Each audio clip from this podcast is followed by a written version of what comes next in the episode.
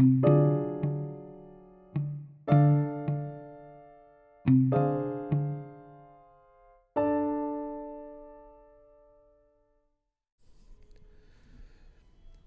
personas que son adictas al amor. Prefieren no sentir el vacío que les dejaría en sus vidas abandonar ciertas relaciones que no le dejan crecer. Estas personas consideran que ser amadas de una forma especial por alguien las haría felices de por vida.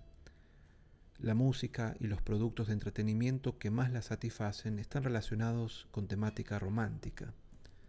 Consideran que podrían amar a alguien con quien ni siquiera están encariñadas, porque necesitan sentir el amor en sus vidas.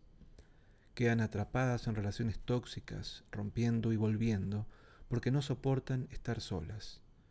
Fantasean sobre amores pasados y se preguntan si habrían sido más felices de haber transcurrido aquello de otra manera. Consideran que existen las almas gemelas y no pueden evitar ir a buscar a un amigo o amiga que las consuele cuando acaban de romper una relación. Son personas enamoradas del amor, pero del amor en un sentido romántico, al estilo que transmiten las comedias románticas kitsch de factura anglosajona, las telenovelas, la novela rosa o los musicales.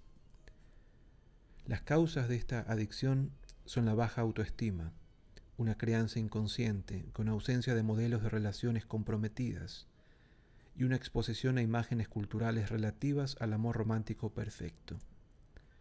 Conocer las causas no ayuda mucho en cualquier caso.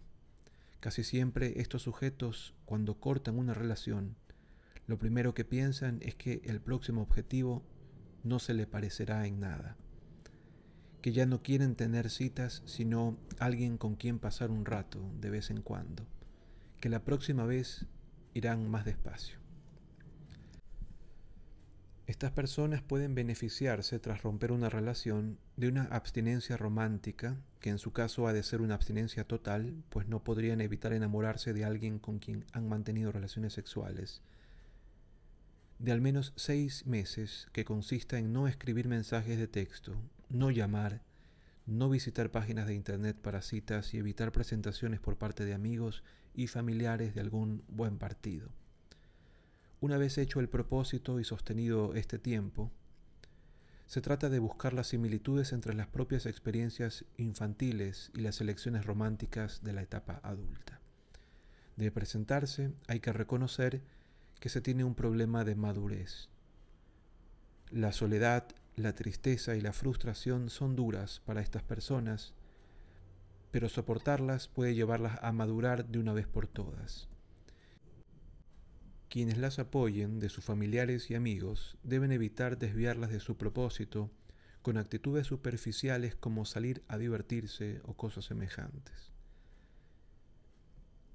Si nada interfiere, el amor propio debería ir ganando, ganando terreno a esta necesidad de falso amor ajeno.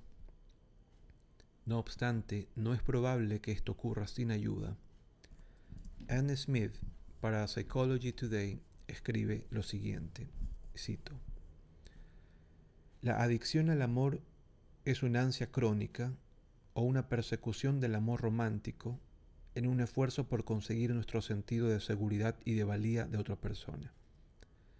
Durante el apasionamiento, creemos que tenemos esa seguridad para quedar decepcionados y vacíos de nuevo una vez la intensidad baja.